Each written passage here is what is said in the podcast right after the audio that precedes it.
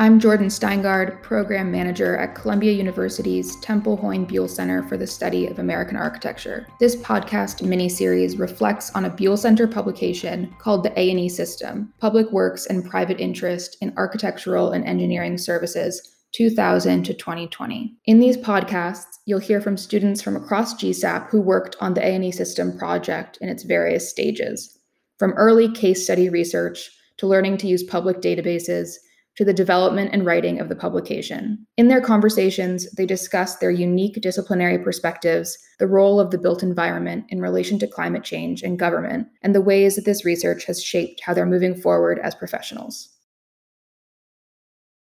My name is Emma MacDonald. I'm a graduate of the Critical, Curatorial, and Conceptual Practices in Architecture program at GSAPP. And these days, I'm primarily working in arts and architecture writing and exhibition curation. My name is Eddie Almonte. I'm uh, was part of the Masters in Urban Planning program, graduated in 2019 uh, in GSAPP. And right now, I am a urban planner for the city of New York. I work for the Department of Housing Preservation and Development. While my program at GSAPP, CCCP, already took a very expansive view of how to define architecture and what kind of fields get included when we talk about it. I think that while I had the chance to work with the Buell Center on the Power Infrastructure in America project and A&E research more specifically, I think that the really expansive kind of definition of infrastructure and of architecture and engineering that the center took to really include politics, governance, building individual experiences into this research on these topics has kind of continued to seem more important to me as time has gone on since this research. I think, especially as you know, architecture schools and architecture practice think about changes to make towards practices that are less harmful to the planet. I think this very broad scope of what gets included in this sort of work in architecture seems super important. I think for me,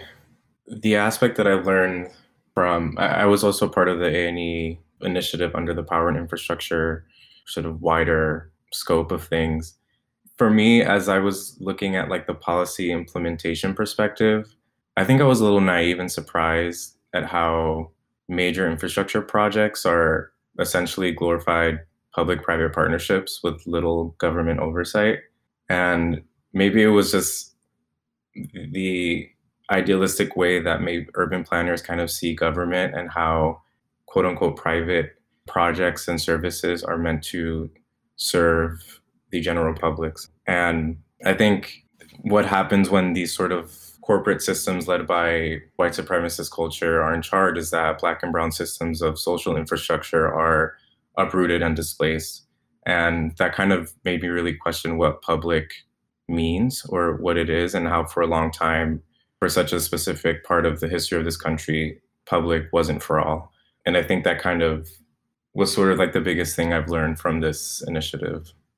I guess one thing that sort of builds off of what Eddie was just saying is also kind of maybe a larger a larger fact in the vein of what we were just talking about, but one thing that was really kind of eye opening to me and that has stuck with me in research since is specifically the green certification processes for these projects. And I just saw the Buell Center shared an interesting article about this, specifically in the context of green building in Denmark and the outsourcing of pollution that takes place for buildings that will be opened with all of these kind of environmentally focused certifications and accolades but the process of building them actually is not aligned at all with those kind of goals and values. And I remember just similarly to Eddie describing the kind of rethinking of what a public project really means and who that's really for.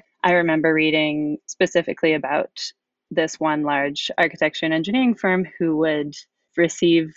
maybe it wasn't LEED certification, but something like that, um, some sort of climate friendly stamp of approval for a mine or like something there was all of these kind of discrepancies between internal and external emissions and statistics. To me that was a kind of factor process that really stood out to me in kind of reconsidering when you're reading these descriptions of projects such as those to kind of question what that's really coming from.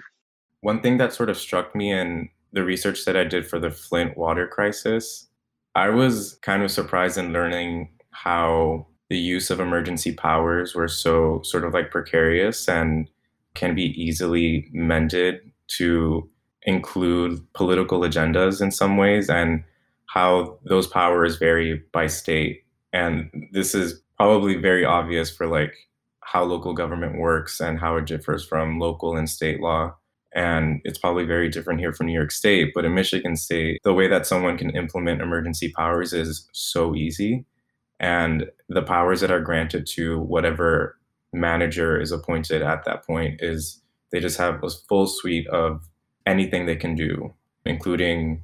making water go through lead pipes that poison people that lived in Flint. And that was just like a fact for me that I was just kind of mind blown about. I think that this work has very much informed how I see housing as infrastructure. And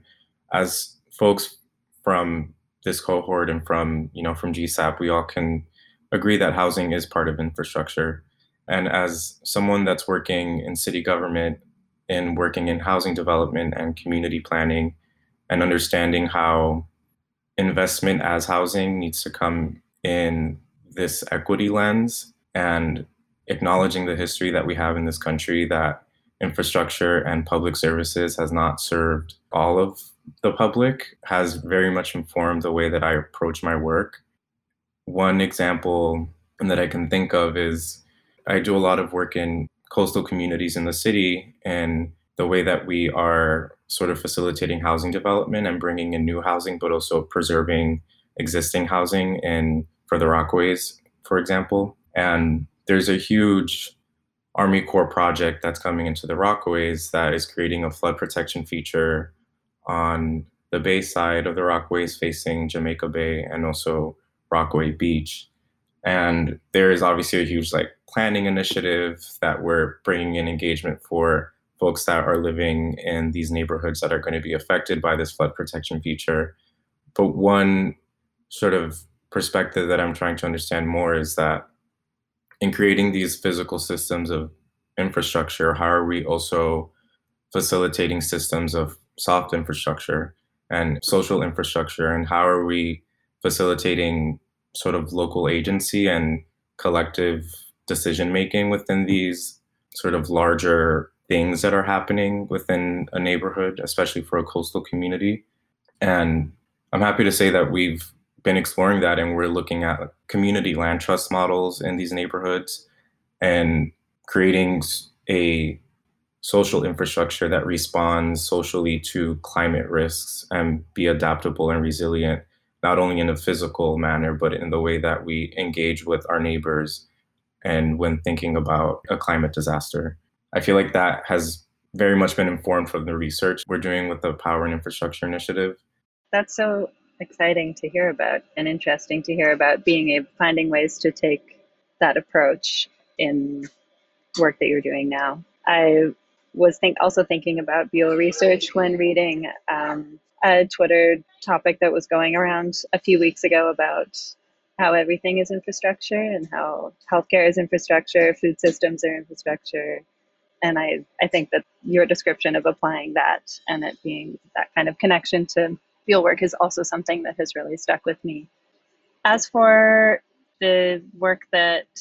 I've been doing more recently and since graduating from GSAPP, I would say one thing that comes to mind, aside from just wanting to continue research and writing on these topics in that side of my work, and really thinking about how we considered how this work would be presented in a way that would be really legible and really get all this this work across in the best way.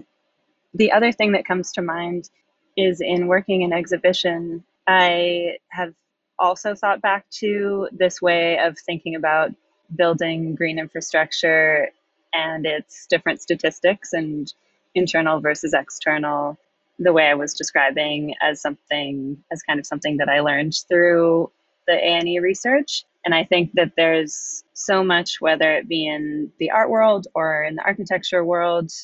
exhibition work that